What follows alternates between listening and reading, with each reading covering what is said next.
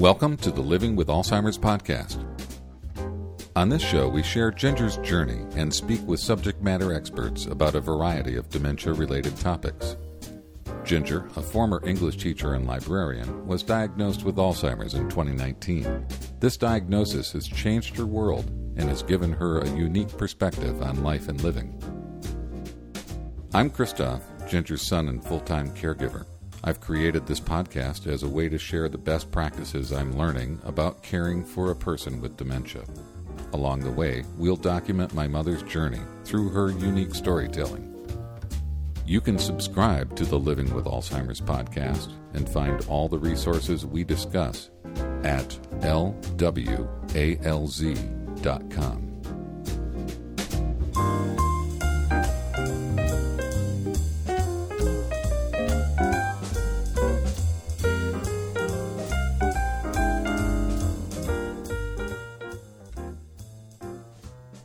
In this episode, I speak with Sarah Lewin, the volunteer program manager for the Michigan chapter of Alzheimer's Association. Then, my sister Celeste joins Ginger and me to talk about memories of volunteer activities we've experienced together.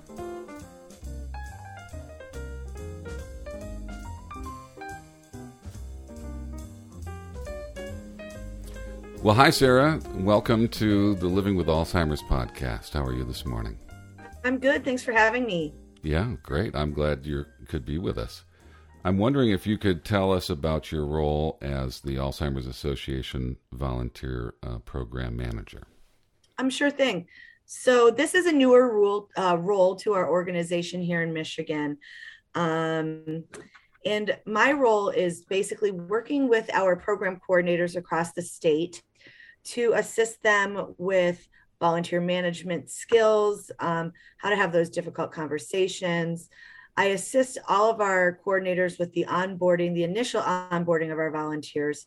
So everything from initial application um, through their initial orientation and training um, and their background check and their confidential information and all that fun mm-hmm. stuff. And then once they get through that with me, they actually move back to working with their staff partners in their geographical location across the state. Um, but I'm also doing a lot of building some new programs, building our recognition program, putting together what we would call our volunteer benefits package for recruitment. Um, also working with many community partners across the state to uh, get some inroads, open some new doors so that we have new locations and new places for us to recruit from. That sounds like a large endeavor. How many volunteers are we talking about? Uh, we currently have approximately one hundred fifty volunteers in programs specifically across the state of Michigan. Um, the majority of those volunteers right now are working as, commu- um, I'm sorry, um, caregiver support group facilitators across the state. Okay. Um, The other half, um, I would say, or the other part of those folks would be our community educators um, that are working across the state in different locations, whether it's a um, assisted living facility, a library, a, you know, a Rotary Hall, what have you, where they can go in and present those education programs. Okay. I've been reading that there has been so much need in caregiver support. So I'm glad to hear that some of the majority of your volunteers are working on that issue. Oh, yes, yes. It sounds like a big one. It is, and that's something that's very needed. It's that one time a month that those caregivers might be able to get out and get some respite for themselves um, and are able to really connect with others that are going through the same and or very similar situations.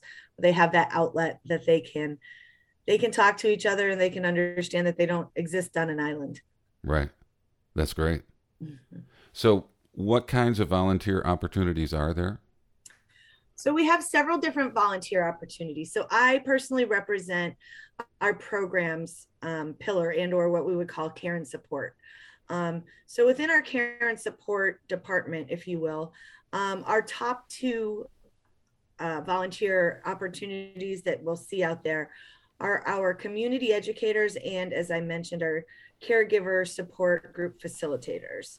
Um, we, both of those, so our, our community educators, as I mentioned, will go out and do a number of different core programs that we have, everything from the ten warning signs of Alzheimer's and dementia to having conversations and effectively communicating with those with Alzheimer's and dementia, all the way up to um, a, a legal and financial program, mm. a three-part series on um, living with Alzheimer's for caregivers in the early, mid, and late stages. And we also have one as well for living with Alzheimer's for those living with Alzheimer's, so those that have disease. Okay. Um, but we have other um, types of opportunities as well. Um, you know, on our website, we'll see our community representative. That person um, would go out into the community, uh, assist with different health fairs, things like that, and help us to get into new locations again, maybe making some cold calls, going through their um, neighborhoods and their own communities, trying to um, rise interest in Alzheimer's education and support groups. Um, we have a faith-based position as well, where that faith-based faith-based position really concentrates on different faith-based organizations throughout the communities as well, um, hoping that we can get in there and really build that program by utilizing people from those congregations and communities to be those volunteers as well. Um, we have an awesome opportunity in certain parts of the state to for our early stage social engagement, which is a really, really neat program. Um, we have that definitely in the greater Detroit area. Right.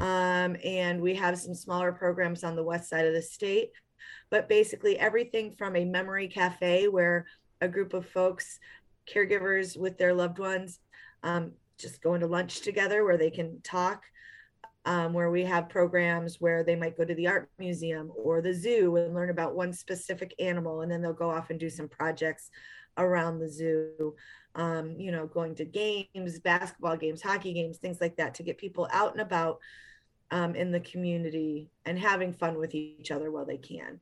Um, yeah, Ginger and I just attended um, a Community Connect program. Nice. uh, for that social engagement with the Detroit Institute of Art.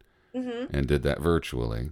Yes. And that was that was awesome. And um, my, my mom really got into it. Uh, not only the art and the education piece of it, which she's always been interested, but also that social interaction with the other people and sharing the what do you because we, we were doing uh, it was all still lifes, uh-huh. and uh, so there were a lot of Q and A about what do you see in this uh, painting.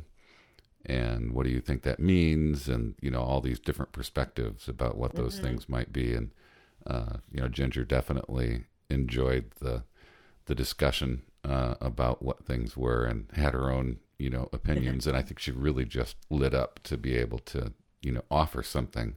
I think a lot of the times she feels like she doesn't have much to offer. And so this gave her an opportunity to, you know, do something in a group setting. It was great. Right. And that's why that program is so great as well, because it takes that pressure of having a conversation where maybe folks aren't remembering certain details to being able to discuss something and still spend time to each other and have that social interaction where the sky's the limit, because, you know, art is subjective and everybody's going to see something a little bit different. So it's a great way to get people talking and just even get into a conversation that is less stressful. Um, you know, there's, it's fun. So that, I'm I'm glad that she loved that, because it's, yeah. it's a really awesome program. And the fact that it was done virtually. So the pandemic, um, you know, has had a lot of negative impact on things, but this right. sliding things virtual um, now has opened it up so that we could attend, you know, over yes. on the west side of the state.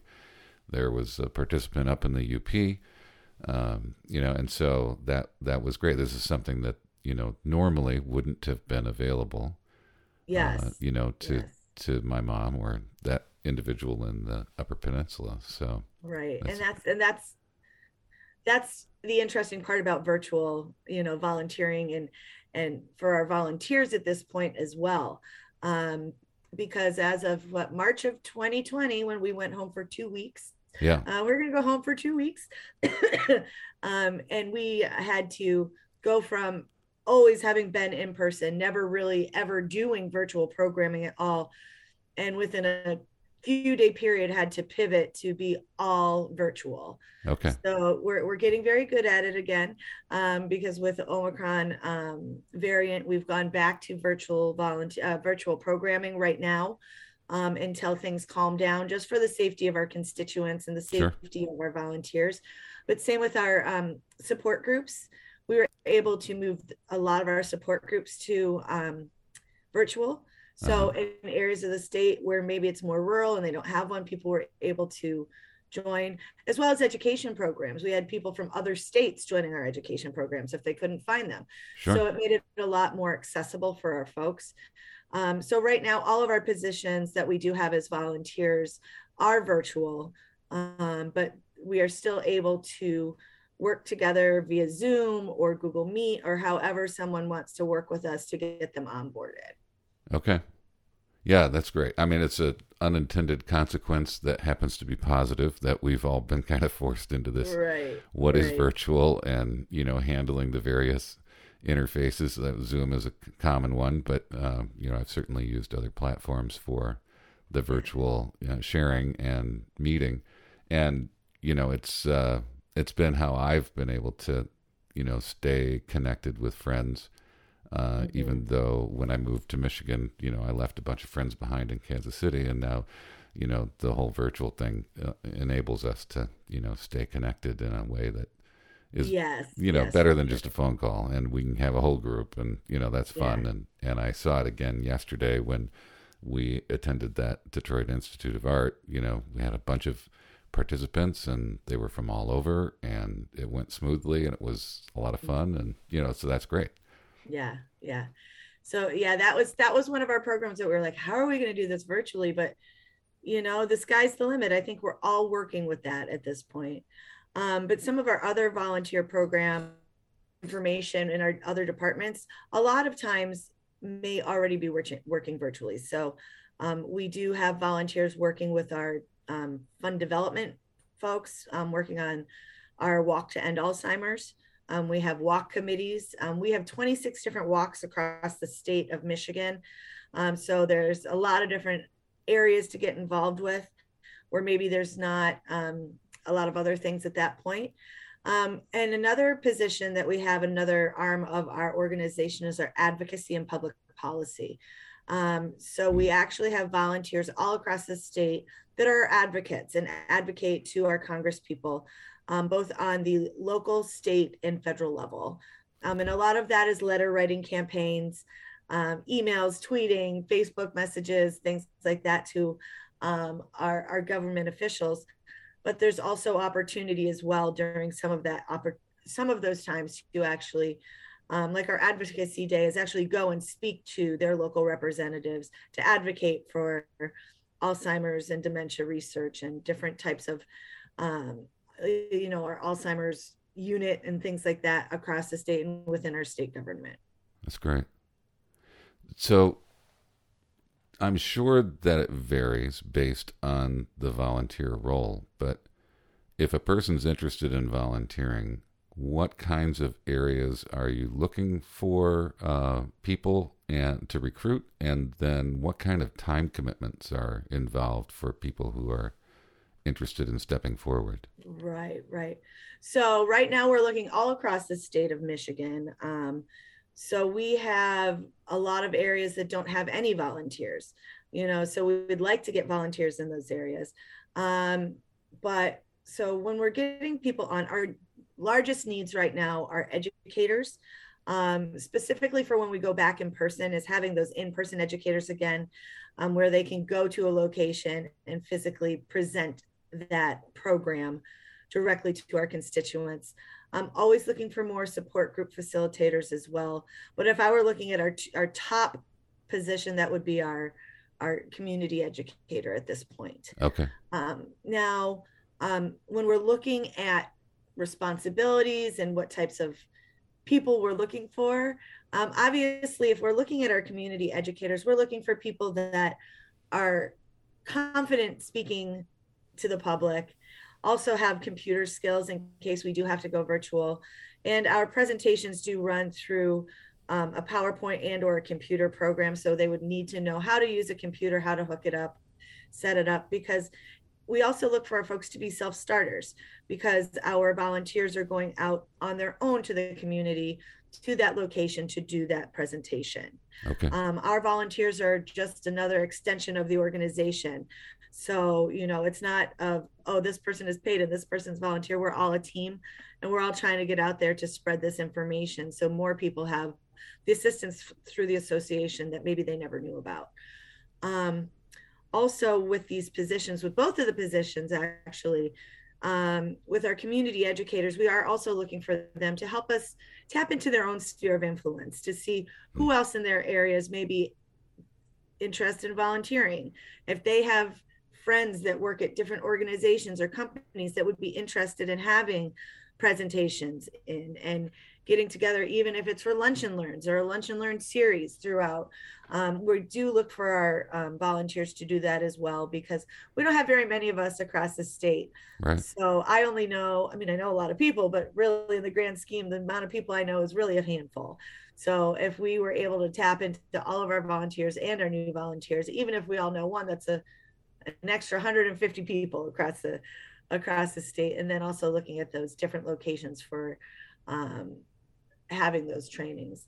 Right. Now, when it comes to time commitment, um, the initial training um, for both of those positions, both community educator as well as um, a support group facilitator, it is about, it's a, probably about six hours initial training. There are four initial trainings that are orientation and, uh, you know, overview of programs and that ten warning signs of Alzheimer's and dementia, as well as understanding um, dementia and Alzheimer's um, classes that would have people take. At that point, there would be a background check and signing of a confidential, confidential information um, policy. And then they would begin what we call their um, role-specific training, which would be the specific information on educating the constituents, educa- educating the public. And then they would go through training and just getting themselves familiarized with the specific um, programs that they're interested in presenting. Mm-hmm. Once they've done that, they'll shadow a current presenter um, as many times as they feel they need to shadow them.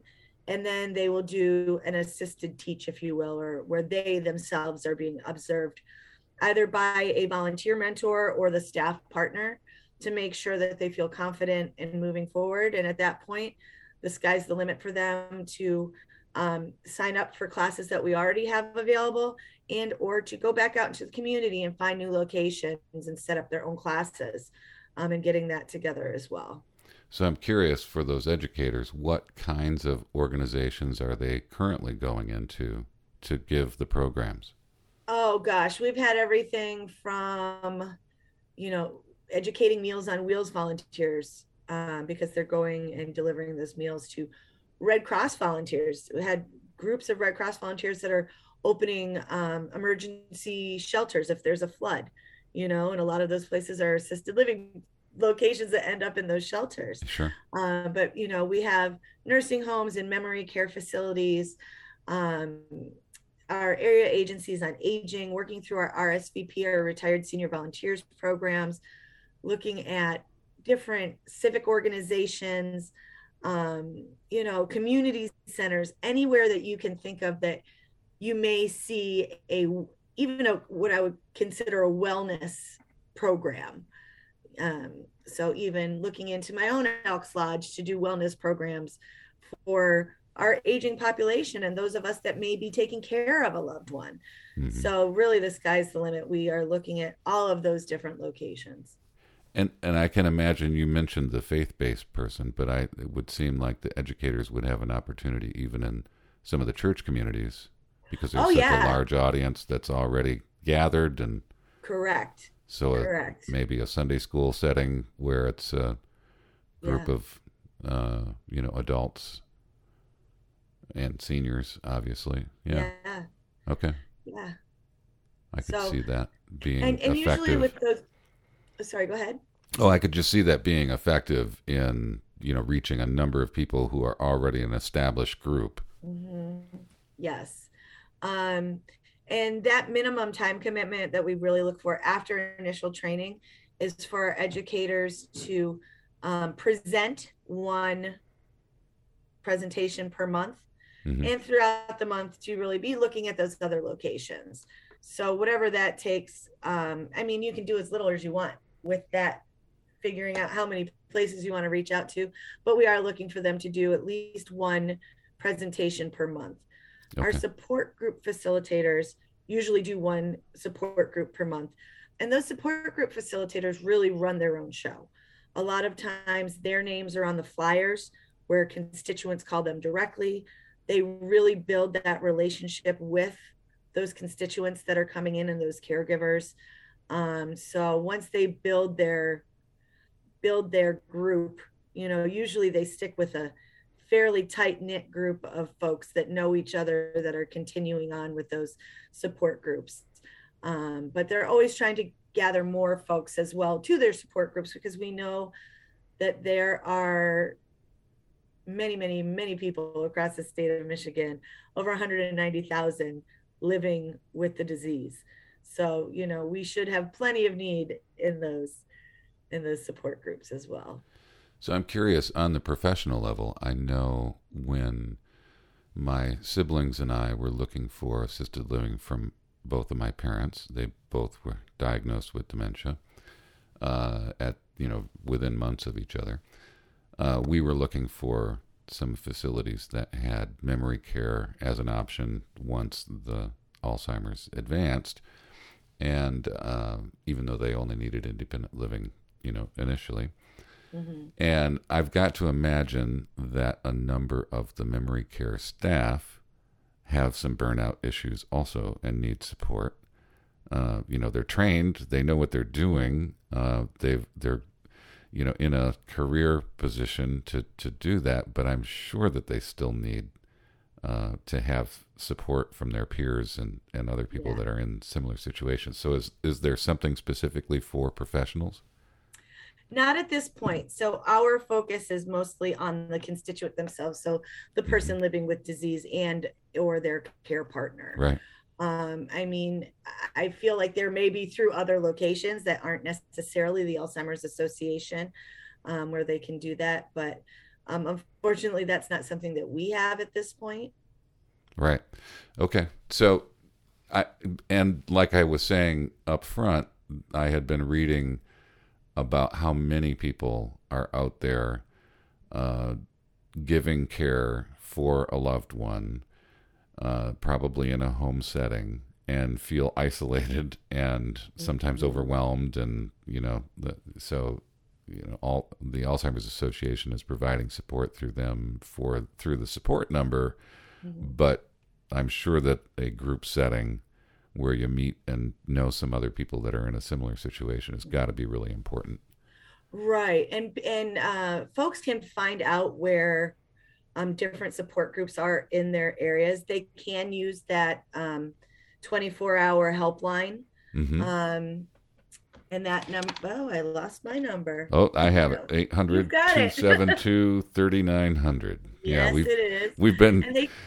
kind of pushing that number here on the podcast because it's such a resource. And, uh, you know, even if you go to the website, it you know, you can find it really easily. But oh, I yeah, think I had no idea how uh, much resource was available just by making a single phone call. And the fact that it's available twenty-four seven, and, you know, that's great. And it's amazing. So um, I have a tie to Alzheimer's because my grandmother had Alzheimer's um, and different types. She had Alzheimer's and a bunch of different types of dementia and Parkinson's and a little bit of everything. Oh my, okay. Um, and uh, she's, it was early onset. So she must've been in her late fifties when it started coming on. And uh, so this was in the early nineties because she passed in ninety-one. So it was late eighties, early nineties. And my grandfather was her caregiver. Um, uh-huh. for a very long time. Um, and this was, you know, a typical nineteen fifties, fa- you know, father worked, mother stayed home, mother didn't right. drive, father took her to the beauty parlor, you know, that type of relationship. So for my grandfather to have to be the caregiver and not just the person that's providing all those funds to the family, and that the breadwinner, he was the caregiver. Right. Um, and had these opportunities been available, I think his and my grandmother's journey, as well as our journey with them, would have been a different story. Right. I mean, everything from not knowing how much to feed her because she doesn't stop eating, Sarah. I don't know what to do. You know, she can't remember when to stop. So that thing to having to pick out her clothes and right. having to go shopping for a woman that was dressed to the nines all the time and wearing like plaid and camo sweatpants and shirts that didn't match. And I was like, what are you doing? He's like, I don't know what to do. Right. So, you know, having that information would have been huge. And we're so lucky that we have that twenty-four hour hotline. And all of our programs are listed on there as well. So anytime anyone calls that hotline or that, that helpline, um, you can ask about any uh, caregiver support groups in your area, any classes, any special events, things like that. And that's available as well, as well as on our community resource finder, um, which we partner through um, A A R P with. Um, oh. And you can just put in your zip code and that comes up uh, right away. That's great. So what kinds of feedback have volunteers communicated to you about their experiences working with the Alzheimer's Association? Our volunteers? Yes. Um, our volunteers, our volunteers come to us for a lot of different reasons, um, you know, and right now, most of our volunteers that are coming to us have some sort of tie to the disease, um, which I think once, you know, we start talking with people out there just in general, oh, my grandmother or my father, my aunt, my uncle, my brother, my sister have some sort of tie to Alzheimer's and other types of dementia. Mm-hmm. Um, so those folks come in, they understand that they're making a difference. They see those aha moments. They see that little bit of clarity in a world of blur because they don't know what's happening necessarily with their loved ones, but they're getting that education.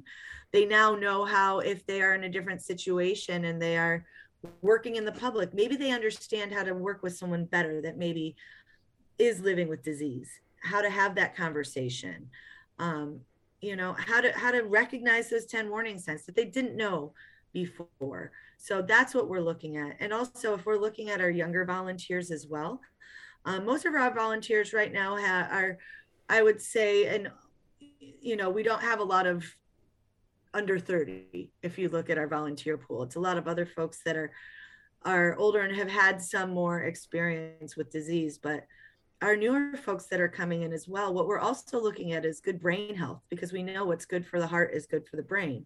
So when we're looking at that, we can start targeting and working with a younger population because that starts early. Mm-hmm. You know, at my, I'm forty-five. I have to start thinking about, oh my gosh, you know, how can I start combating this before it ever happens? What can I do to try to prevent these things from happening? How do I keep my brain healthy? So looking at those types of folks as well. Mm-hmm. But a lot of our volunteers have been here for a very long time. I have support group facilitators that have been here over twenty years, educators, fifteen years. Um, so it just, you know, those folks that are going to come in and really get down and down and get their hands dirty in this in this field are, are going to usually stay on with us. And then we work to build our folks that have been here and have the um, have the skills to help us become mentors to other volunteers. Hmm. Um, because I always feel that it's a great opportunity um, for that peer-to-peer um, education, as well as that um, development as they move forward. Right. Yeah. And I know how rewarding it is to know that you're doing something, making an effort on something that actually has some results. Right. Right. Yeah. And that's something that they can see here as well. Um, even with our, when we're looking at our um, advocacy folks, our people across the state have advocated for a state dementia unit that is finally in the state budget. It was signed in the state budget. Oh. So our advocacy volunteers have been working very hard at that. That is a tangible thing that they can see. We look at our research, just even being part of this agency and this organization, that we are really seeing strides for new drugs and new treatments that are actually happening. Mm-hmm. You know, it's not a lot of talk, talk, talk, oh, someday, someday. It's we did, and now we have. So it's it's really awesome. And I think our volunteers really take a lot of pride in knowing that that's that's they happening. had yeah that they had a part in that. They had a yes, hand yes. yeah in making it happen. That's great. You're making me think, Sarah. What can I do? Right. So so how do people learn about um, and enlist in the volunteer opportunities? Well, um, our application is an online application. So they can go to volunteer dot A L Z dot org mm-hmm. um, and fill out. What they would do is create a profile in our program volunteer community. Um, through that, they would be able to go in and submit an online application. Um, once in the system, they can click on all of the different position descriptions and um, what I call a blurb, if you will, about mm-hmm. what types of positions are available. Um, they would submit their application. That comes to me. Um, and then once it comes to me, I actually have our person in that geographical area that that person would live in um, do their initial interview to make sure it's a good fit for that area, what they're looking for. And then they come back to me for that technical stuff, as I was saying, that initial training. I help walk them through that, um, do any troubleshooting. And once they're done with that initial training, background checking, um, they go back and they start their other information. So it's fairly easy to to figure that out. And all of our positions are listed on our website. Okay. So volunteer dot A L Z dot org. Correct. Okay. And they can go there, and that's where they would fill out the application. So that's the direct way to get there, um, instead of going through the website and things like that. So, right. Yeah. Mm-hmm. That's great. Is there anything else that you would like the public to hear? Well, I just think that this this organization is an amazing organization, and our volunteers really are making a difference for people in the community. Um, people are leaving with more knowledge to care for their loved ones better, to bring home to the rest of their family, to make this journey, which is not an easy one, a little bit more bearable so that they can enjoy the time with their loved ones that they do have left. And then maybe they will want to get together and, and help educate others. So I think that's something that we all need to know, that it is here, it's out there. We have trainings across the state, all across the country. Um, so it's definitely worthwhile checking it out. That's very great. I, I very much appreciate your time. Sarah, thank you so much for joining us. No problem. Thank you for having me. I appreciate it. All right. It. Be well. All right. Thank you. All right. Bye.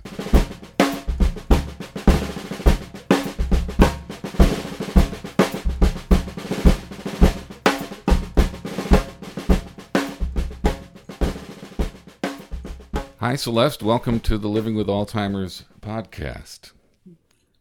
Hi, Chris. Hi, Ginger, Mom. And, and hi, Mom. Either one works. Either one works. I'll call you Mom. So, Celeste, um, my sister dearest, my only sister. Um, your best Your sister. best sister. Yeah. You are my best sister. Uh, I was recently talking to Sarah Lewin, who is the Alzheimer's Association volunteer coordinator, about volunteer opportunities for Alzheimer's Association, how she coordinates those efforts, recruits new people, trains them, et cetera. And uh, it occurred to me that Ginger and I, Mom and I, have not had the opportunity to work with Alzheimer's Association yet as volunteers. Uh, that's something we hope to do with the Walk for Alzheimer's and some other events that they have that we can participate in.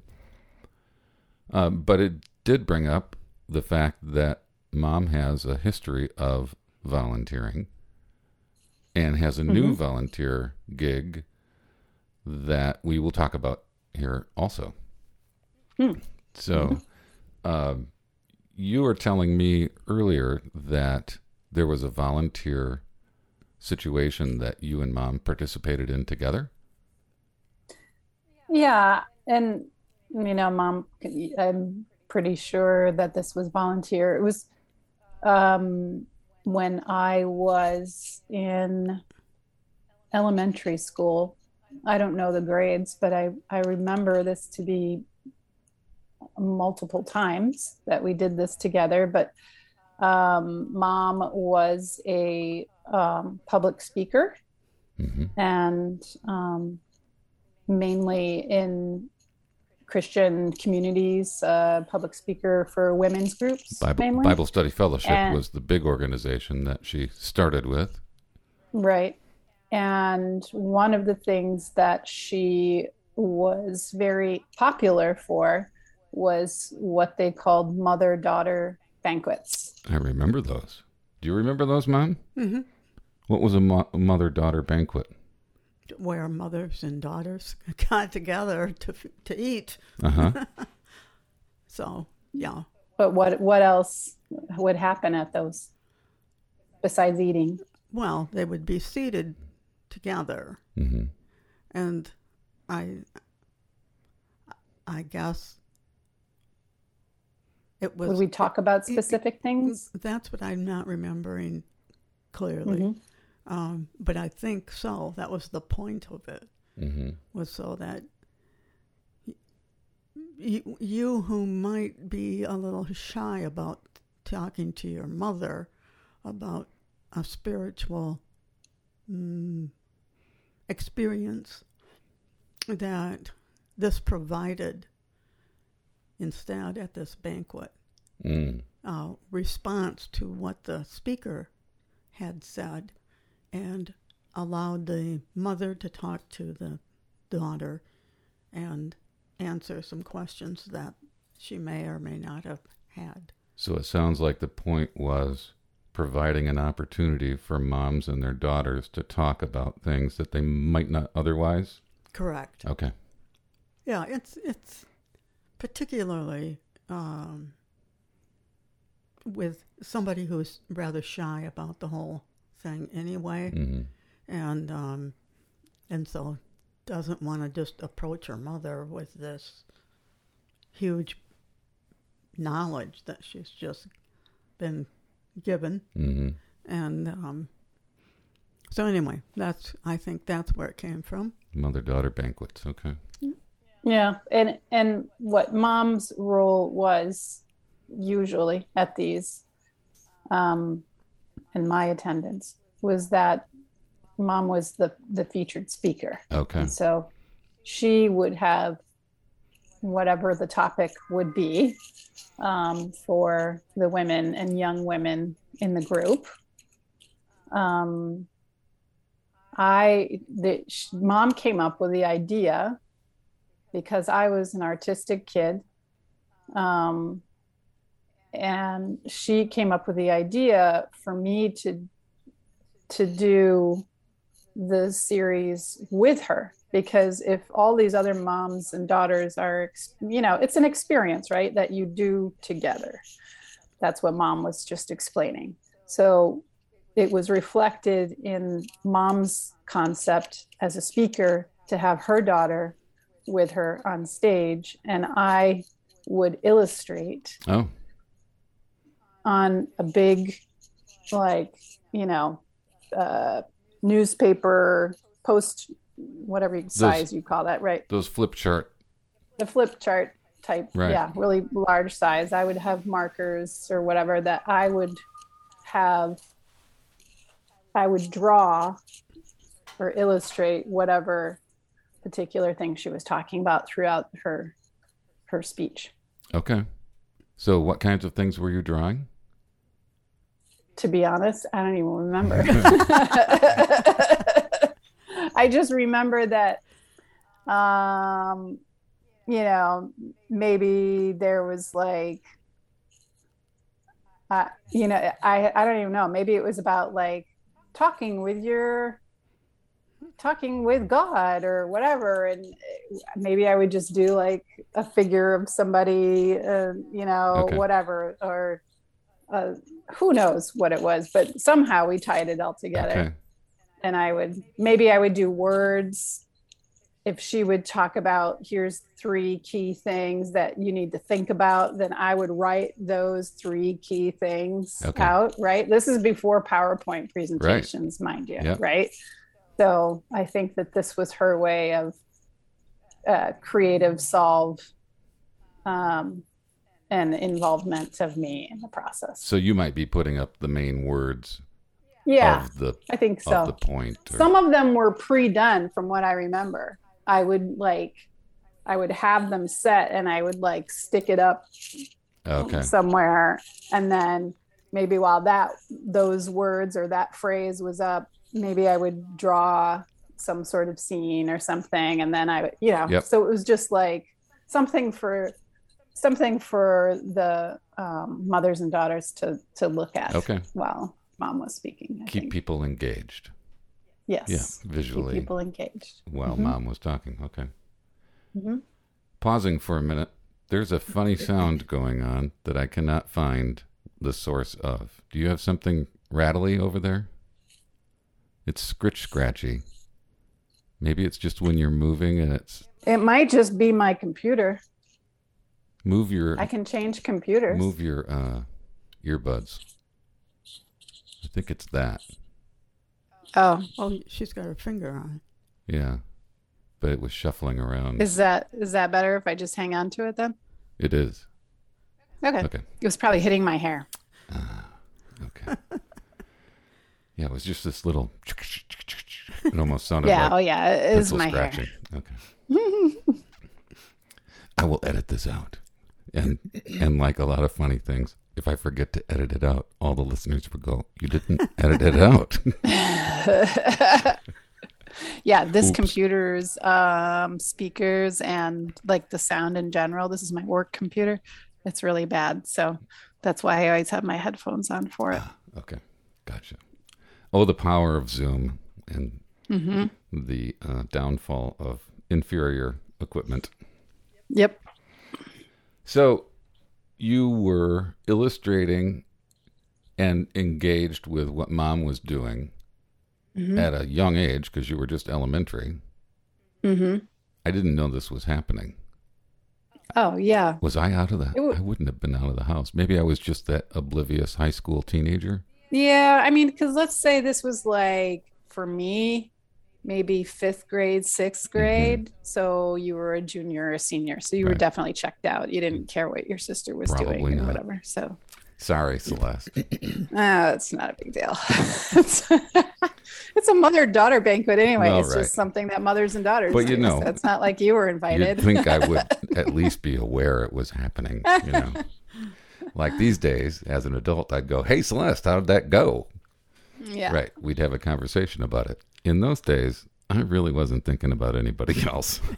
No, quite honestly. You're a teenager. I'm Why should you? Very... Every teenager is thinking about themselves. Yes. I was, I was worried about fitting in. Yep. So, uh, so did you guys do any other volunteer stuff together? Did, or did she ever help any of your endeavors in theater, for instance? I probably should have had this prepared oh, that's ahead okay. of time. Because I I know that, for instance, uh, mom volunteered to help with a class reunion that I was part of mm, arranging or organizing with my fellow classmates. Uh, and then I needed people to, like, take, you know, payment at the door and check everybody in, get the name tags, you know, to the right people and tell them what they were doing and all that. So, mm-hmm. so she was part of that, as were uh, J P and Stacy.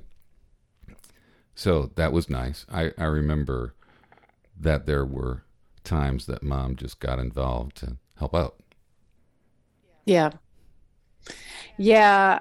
And that was probably like, I'm the third kid. And by the time I came around, she was not, maybe not so involved in like my particular school stuff.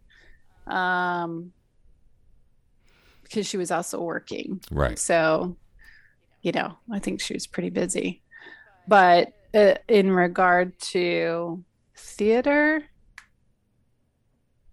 I, I don't, I don't know. She was always, I mean, she would volunteer to come to my terrible mm. productions in school. If you call that volunteering, I'd say. Yeah, she volunteered to come to one of my gamelan concerts that I had when I lived in Kansas City.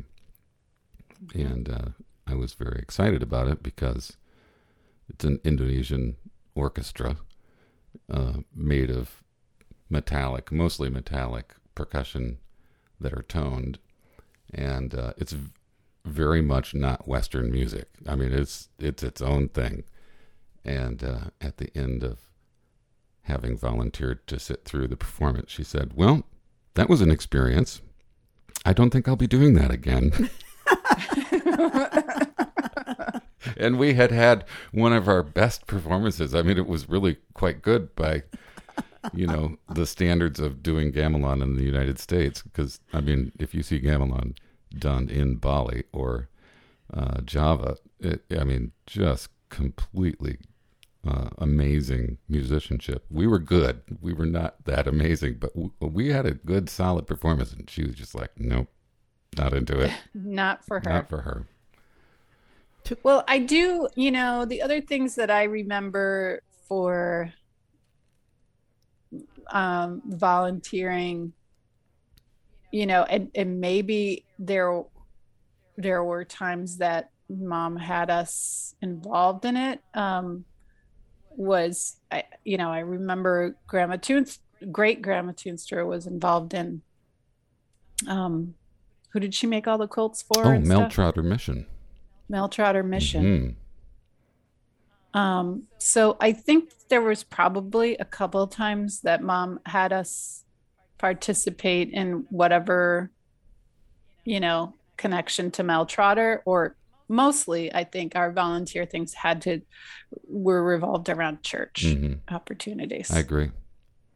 I know she volunteered to do some of the theater programs, the, the, uh, she directed the, the shows. Right, directed the shows for the holiday uh, shows. Yep, yep. Christmas. She directed the Easter show. Okay. So Christmas I remember show. Because I was also in that. You remember doing that, Mom? She was the director. You remember having so, a whole bunch of kids and musicians and stage and props and costumes, and you coordinated all that? Pat me on the back, because maybe that'll help me. You did a lot of stuff, Mom. Like you, yeah, she was the volunteer. She volunteered for the, and this was always a big production each year at Calvary Baptist Church, mm-hmm. was the Easter show. And um, at this time, I don't know, it was when Calvary Baptist Church was actually in Ottawa Hills High School. Okay, right. Oh, that. And it had that very large theater with an and orchestra. And we had the pit. Very large theater.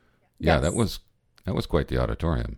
It still is mm-hmm. quite the auditorium, but yep. Yeah. And, I don't remember and, any of that. And and, and it was mm-hmm. interesting because I went to Ottawa Hills High School, and right. I because I was so involved in the band program, I spent a lot of time in that auditorium, both rehearsing and performing, and then to show up there on Sunday was just like, okay, here I am again. I pretty much mm-hmm. live here.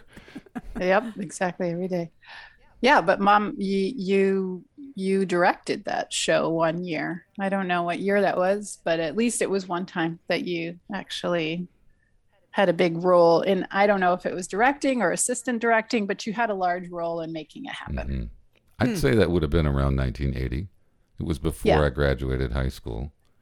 Yeah, and I had a small role in that too. I remember hmm. some, you know, bare being barefoot and some shaggy like peasant costume okay. thing, whatever it was. Right. Right. Wow, um, well, that was forty-two yeah. years ago. Well, think about add me to the group. Well, now. I know. I was gonna say. Of course, I wasn't ready to be eighty either. Well, that just happened, didn't it? Just happened. Yeah. Gradually creeps up on you. Gradually, suddenly. Mm-hmm. That's how it feels. Mm-hmm. Uh, so, yeah, I was saying that Mom got a new volunteer gig. Um, this was actually my partner's uh, idea. Bronwyn said, hey, you know, you've got that assisted living facility that's right down the road from you. And I mean, it's literally, you know, it's a block away. Mm-hmm. Block away. And uh, I bet there's something she could do there that they would appreciate, and she would feel useful because Mom has complained about, you know, in here in her retirement years, she's reading, she's doing some gardening, she's watching T V, and she's like, I just want to do something useful. And uh, so I contacted them and said, um, hey, Ginger would love to do something uh, of use that would, um, you know, be good for residents and also activate her. And so we, uh, after some discussion, we are now scheduled to go and uh, do reading to uh, some of the residents that are in the memory care section. Yeah. So we were going to start yesterday, uh, but they had a, something happen during the day that mm. uh, kind of mixed that up. So we'll actually start next week, and Mom will read. And it will, it's a, like a conversation starter, a little bit like that mother-daughter banquet. Mm-hmm. Yeah. Um, they have the material for Mom to read, and then that's supposed to be a conversation starter, uh, mostly about what the residents can remember from their own lives uh, that's related to what you read. Hmm. So that should be interesting. Mm-hmm. And I know you've been a little anxious about it. Yeah. Because you kept asking me, what am I going to read? How do I prepare? And I was like, it's okay, Mom. They got it. They got you covered. That's that's that's probably her, like, being used to having to create all the material herself through the years, correct, right? Yeah, no, it's definitely that teacher mentality. I need to yeah. prepare my lesson plan. What what yeah. material am I going to use? Yeah. And, I mean, the other things that she volunteered at through the years is is library work, right? right. Like, even bef- before or after she held the role of media specialist, um, she, she, you also provided your services to the library in, like, you know, book sales mm-hmm. or, um, you know, the just organizing in general type work. Right. Right. Yep. And last year we, um, volunteered, I, I say we, Mom volunteered, and I tagged along so that I could be a support and get her there and all that. Um, but we volunteered with the organization MAME, which is actually MAME Forever, because it's all the retirees from the M A M E organization. It has to do with media specialists, mm-hmm. media educators. And uh, so they had a librarian over in Lowell who needed a bunch of books um, moved so that they could do a revamp for the library. And there we were. We volunteered, I don't know, four or five days for that. That was a big project. Mm-hmm. I remember being tired every day because there was a lot of well, and we putting were... books in boxes and carrying the boxes. Right. And, and I don't know if you remember this, but we were sitting on the floor, in the linoleum floor, and It was not. It was not comfortable. It was not always comfortable. You're right. Yeah. MAME stands for Michigan Association for Media and Education. There you there go. You, thank you, Celeste. You're welcome. Thank you, Google. How did mm-hmm. you memorize that? I didn't. I just read it from from my screen. I just Googled it and, and looked it up. Look, Michigan Association for Media and Education. That's it. That's it. So. So yeah, Mom, you have a history of volunteering, and I know that you like to help. I it's, do. It's one of your big things, like, how can I help? Mm-hmm. And sometimes you get a little frustrated when I don't need help. Or want mm-hmm. any. Or want any, yes. Sometimes when I'm making dinner, I really don't want help. I just want to do it. And sometimes I have you do some of the things. Rarely. Yeah, that's probably fair. There's been some neighborhood things too that I think you um volunteered to support as well. Well, the block party I think was one. Mm-hmm. Yeah. Mm-hmm. And I remember one year um where you volunteered your house on Thanksgiving as an open house to the neighbors. That was the weirdest Thanksgiving ever. Do you remember that, Celeste? I don't. Huh. When was that? I don't it either. Was, it was here um, at the house. And, oh, well, let me let me back up one. Mom and I went to a writing group together for a short bit over at East Grand Rapids Library. I don't know if you remember this, but there were a bunch of uh, mostly women, mostly retired, who were doing this writing series. It was some poetry, some short stories, you know, that kind of t- t- writing about your life, that kind of thing. And we wrote mm-hmm. about the holidays. And Mom wrote about this non-traditional thing that she had done, which was this open house for the neighborhood on Thanksgiving.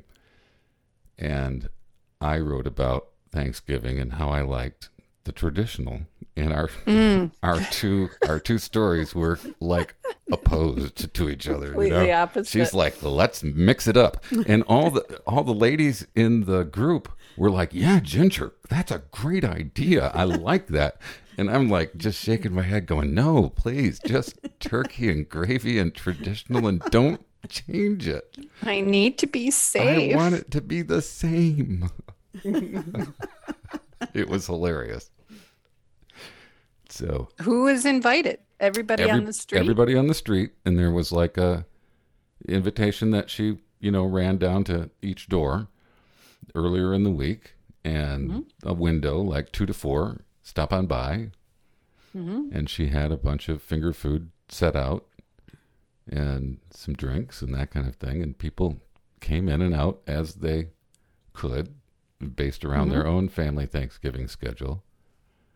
And um, we never had turkey and mashed potatoes and gravy because it wasn't part of that Thanksgiving format. So I didn't like. I didn't like it much. Oh, it just didn't happen. It, it wasn't no, in addition to that was oh. it. We were all there oh. as a family, but with the neighbors coming in, it was strange. Okay. Well, that was the okay. whole point of the thing, though, was that that particular street had very little mixing together. Mm-hmm.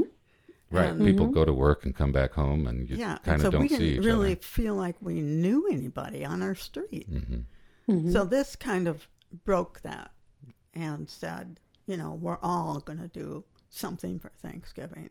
And some people carried their own stuff in mm. and mm-hmm. we had our stuff that we added to it. Mm-hmm. Mm-hmm. Um, it was a little bit of a, like a potluck almost. Yeah. Yeah. I, you know, looking back now, older, more mature, I can see it's a great idea, you know, to to mix uh, mix it up and have people engaged with each other from the neighborhood.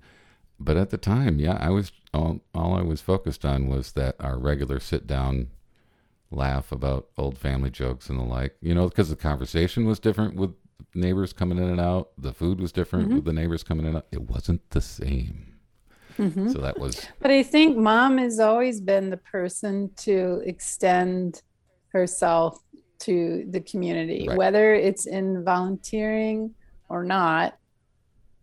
She's a very outgoing personality who is concerned about, you know, she. It's what's important for her is connection. Right. It seems that's the through line for Mom's life is, you know, connecting through experience. Yep. Agreed. Whatever that is.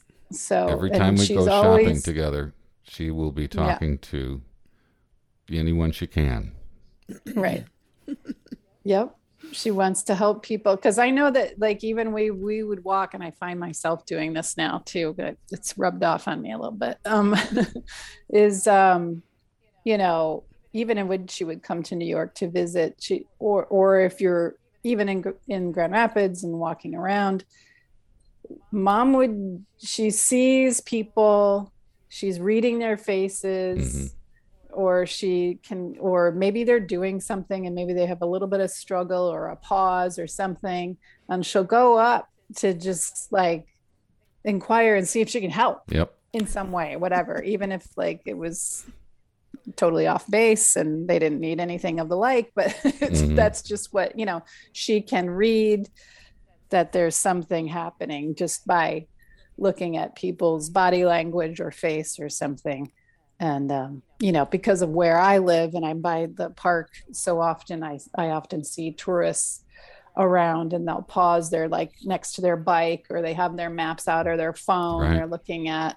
And I'm nearby and I, I ask, do you need any help?